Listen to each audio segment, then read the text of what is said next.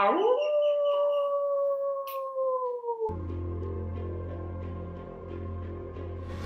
infinity and beyond. Rated man! Top of the world! I'm the king of the world! Yo, Adrian! Adrian! There's no flying in baseball! Yeah, who's on first, what's on second, I don't know who's on third. Elementary, my dear Watson. What's in the box? Just what do you think you're doing, Dave? Frankly, my dear, I don't give a damn. But why male models? Why so serious? I am serious. And don't call me Shirley. Well, nobody's perfect. Go ahead. Make my day.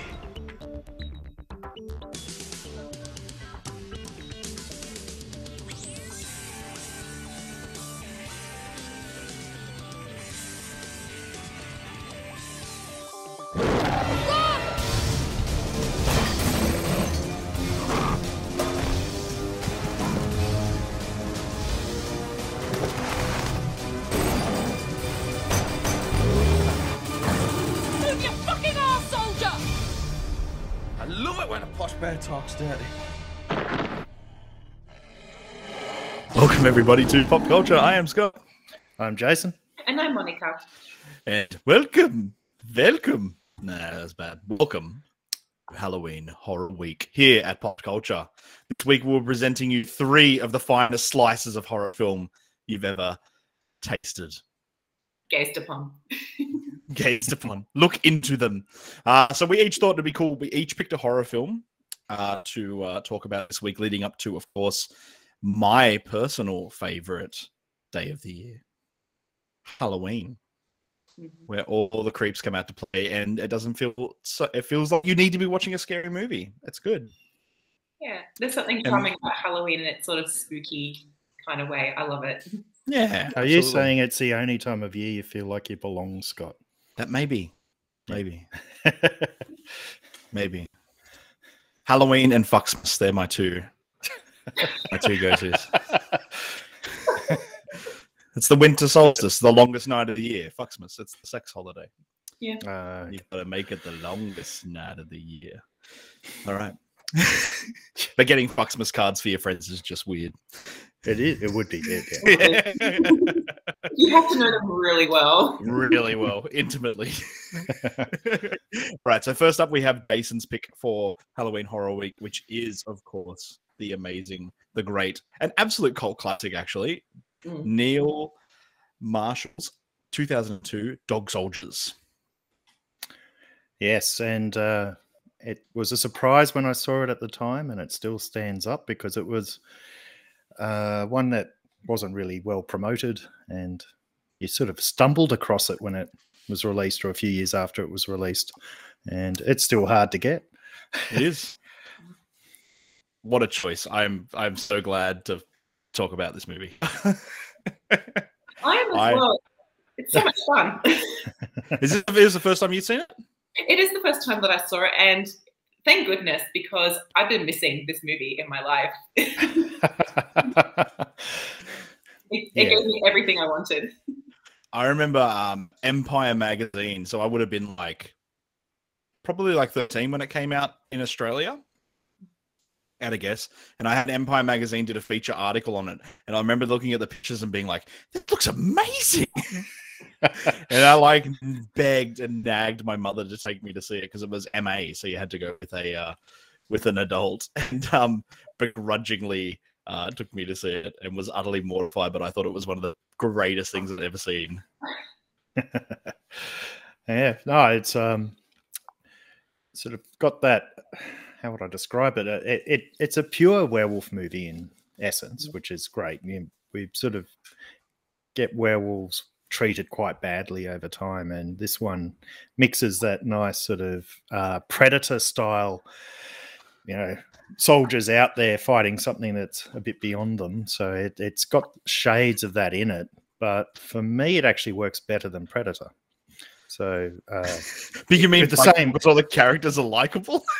well, they're more real characters, yes, and um, it, it's just a little bit more integrated across the whole uh, arc of the story. So it, it works a lot better in terms of characters, and um, yeah, it does. but it, is it like- does it has to sort of i guess recognize predator in so, a lot of ways to Uh, go the- from the the machismo soldier movie to the the inexplicable happening.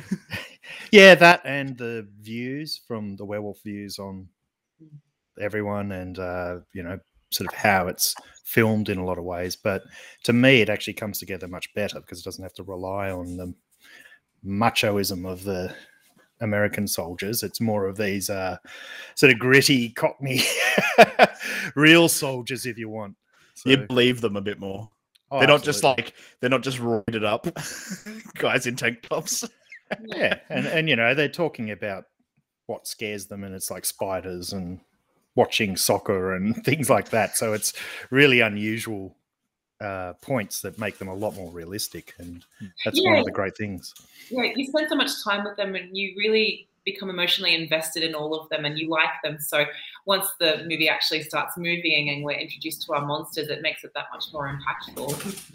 and they're they're all actually like genuinely funny. Like some of the dialogue is really funny. Yeah, it is. From like um Sean Pertwee is the the, the very um rough as guts sort of um you know sergeant Mm. through to the just like ragtag group. I think the most serious one is probably Cooper, which is Kevin McKidd. Yeah. the rest are all pretty like spoons, pretty funny. I, I, I like him. He was my favorite. N- Neil Marshall always explained it as that he wanted to basically do Zulu with werewolves. okay yeah yeah Yeah. So he's so, so yeah, it, it makes a point of it by having I think it's I think it's actually Spoon who talks about Zulu and like He does. and um yeah, so it was his uh his tribute to Zulu was what he how Neil Marshall describes it. his horror movie tribute to Zulu. Mm. Hmm. One of the best things about this movie, um, and for me, I love it because it, it always brings tension in, um, is that a lot of it takes place inside this abandoned house. And for me, because you get to know the landscape, you get an understanding of where all the rooms are and where everyone is, it just drives that tension forward with the story because the werewolves are outside, we have our soldiers inside, and they're trying to sort of like create this sort of um, defense mechanism within the house. And that to me is always really exciting to watch. I, I love it when movies do that. which which also has like a, a- an amazingly good and rewarding story payoff too in that like Oh, oh yeah. it's their house Yeah, that was such a good reveal.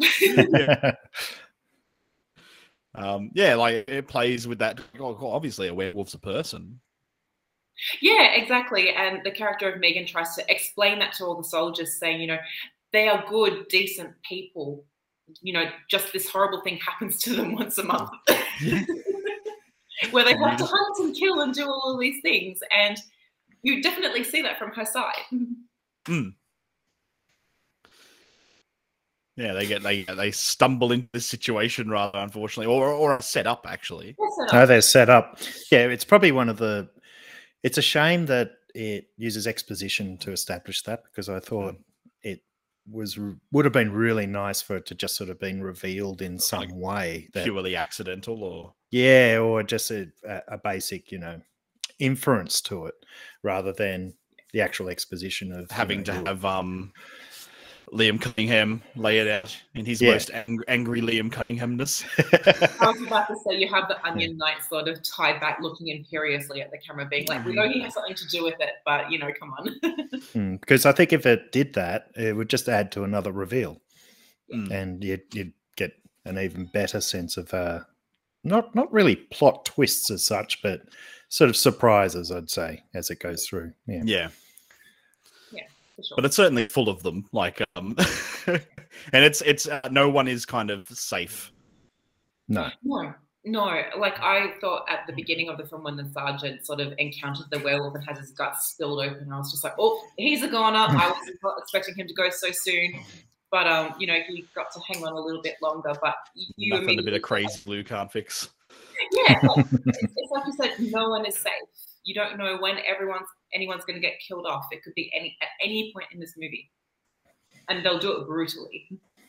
Yeah, yeah, yeah. Some of them go out in really unfortunately like horrific ways. Yeah. Again, poor spoon. Yeah. there is no spoon. That's like I think it's a, it's still one of those like best like heroic like fuck you moments where he's like I hope I give you the shits.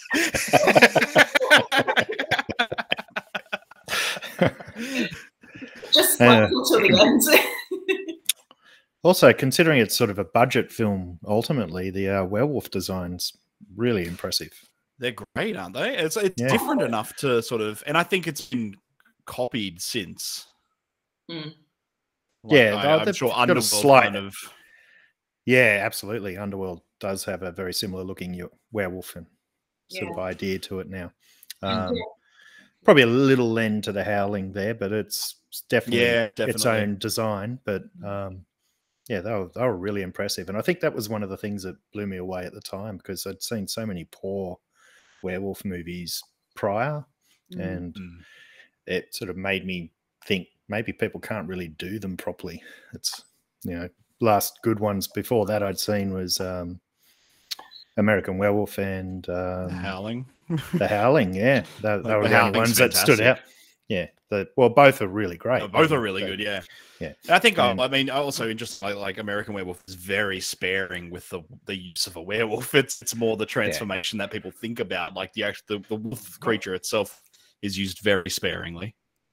Yeah, and also I guess with the creature designed for this film, they're so big and they're physically imposing. Like to me, that's what I appreciated the most. They're actual really scary monsters. They're not quite werewolves. They almost have this almost, I guess, kind of Slender Man look to them as Hmm. well. It's long arms and legs. And, um, it's like it was. A, uh, this is a low budget film. They only had one head, Oh, one to go around. one head to go around. So they had a couple of body suits, but only the one head. So you uh, there's like one shot where the werewolves are in the the corridor together, and it's basically like split frame because they had to move the head off. And, um, yeah, so like, But what a great way to make do. oh, you you couldn't tell watching it. You'd be like, you don't need it. Like it's so it's it's great having them like in behind the boards and sneaking up, and then that great reveal where it's above the bed is. Uh, uh, if you're watching our YouTube video, the one right behind Jason there is like startling when you see it in its all its glory. Yeah, yeah, that's right. And the one um, that was hiding in the back of the um, of the car as well. You don't see it, but you're just like, oh, he's screwed. yep. The breath, yeah, that's great. That's Yeah, a great breath, moment. oh, so good. And he's I think, um, red on his face. Yep. I think it absolutely um, cemented Neil Marshall's incredible uh, talent and directing career straight off the bat to go from this straight into The Descent, which is I, uh, on a lot of best horror movies ever lists for a good reason.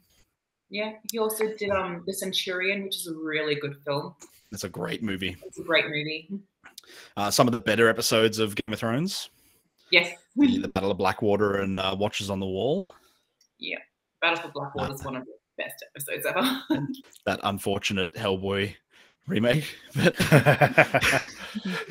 oh, look, everyone's allowed to have a small Yeah, everyone's allowed to have a misstep. Uh, and I actually really like Doomsday, which was kind of his uh, British uh, attempt at like a punk Mad Max. I really enjoy. I really enjoy that.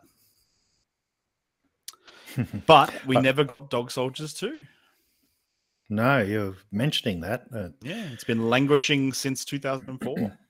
What would you do with the sequel? Would you have to sort of have an entirely brand new cast, or They were sure. talking about Kevin McKidd coming back and stuff like that, and um, there was a some. I, I I think there was like something to do with werewolf DNA, uh, like that word being thrown around a bit, which I don't appreciate too much. I like the sort of it sort of leans towards the supernatural angle with like the silver and stuff, and I'm okay with that. Yeah, you don't need to sort of have the element of um, scientific intervention. Um, Like what If, they if I believe werewolf, you don't need to convince me. yeah, exactly. And that's a mistake that the film Doom made, which we re- um, reviewed a few weeks ago with The Rock. You know, you didn't have to have this sort of like forensic archaeology slant when the game was like, it opens the pits of hell. yeah. That's perfectly fine. yeah, that is I'm cool with it. So yeah, they, had, they even made a poster for it, which was Dog Soldiers Fresh Meat. Oh, that's a good. Um, yeah, great, right? Yeah, there was a really poster that went out and everything, and then it just never got off the ground. They just it just it just never took off. Oh, what a pity. Because I'd like to see Kevin McKidd in more things because I think he's such an underappreciated actor. Just he's just living it up on Grey's Anatomy. Yeah, he deserves so much more than that. Like, once again, I'm going to talk about my complete love of HBO's Rome. So It's a good show. it's great. Yeah, it's yeah, it's. I mean, yeah, he deserves more. And this and this movie does like for all the crappy werewolf movies that get like forty thousand sequels. The one decent one doesn't, yeah. but maybe that's what makes it special. Maybe it hasn't been tainted or tarnished. Yeah, I actually, I, I sort of like the idea it doesn't get a sequel personally because it is a self-contained story.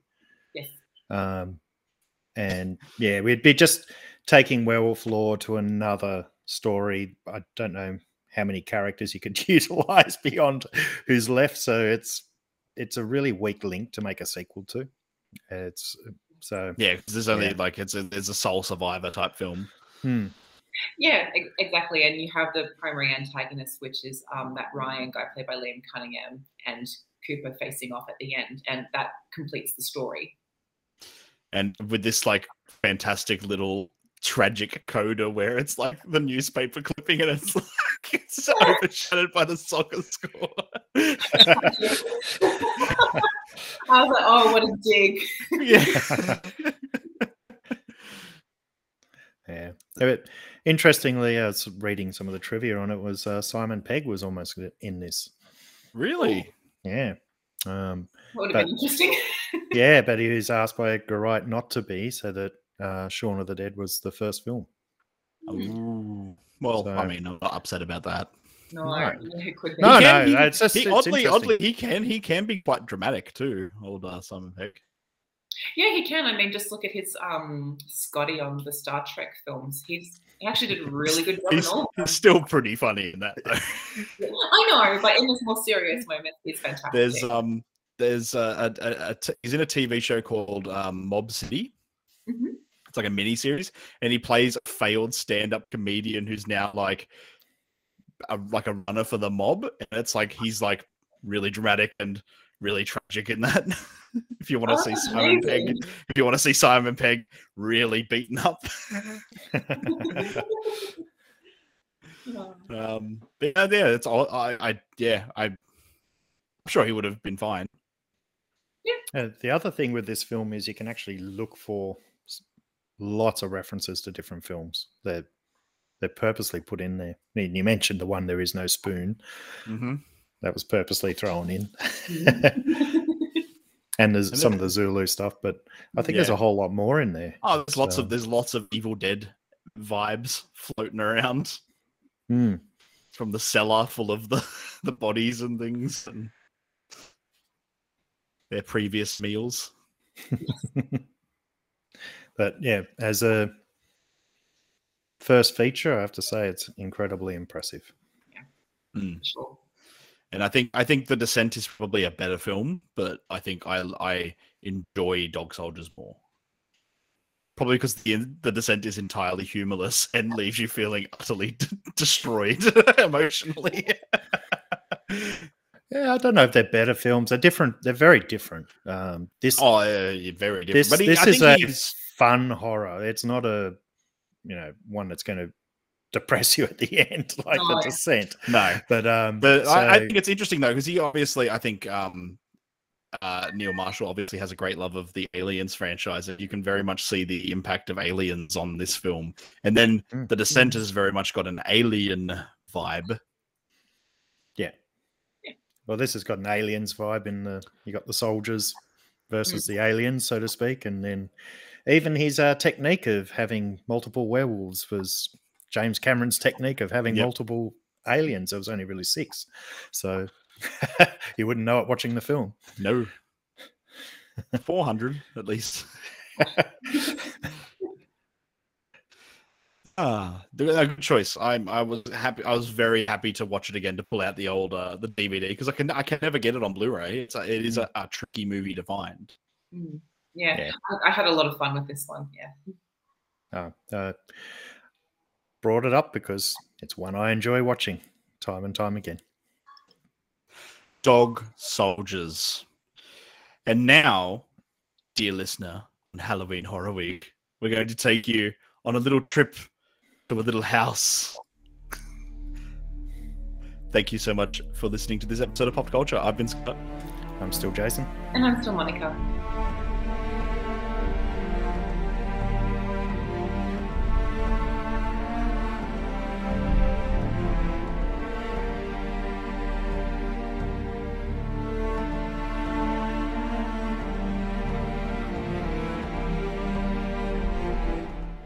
Pop Culture is produced by and recorded by Jason Eddy, Monica Porto, and Scott Souter. The clip for this week's show was a trailer for Dog Soldiers, and the song at the end was Sarge's theme from the Dog Soldiers soundtrack.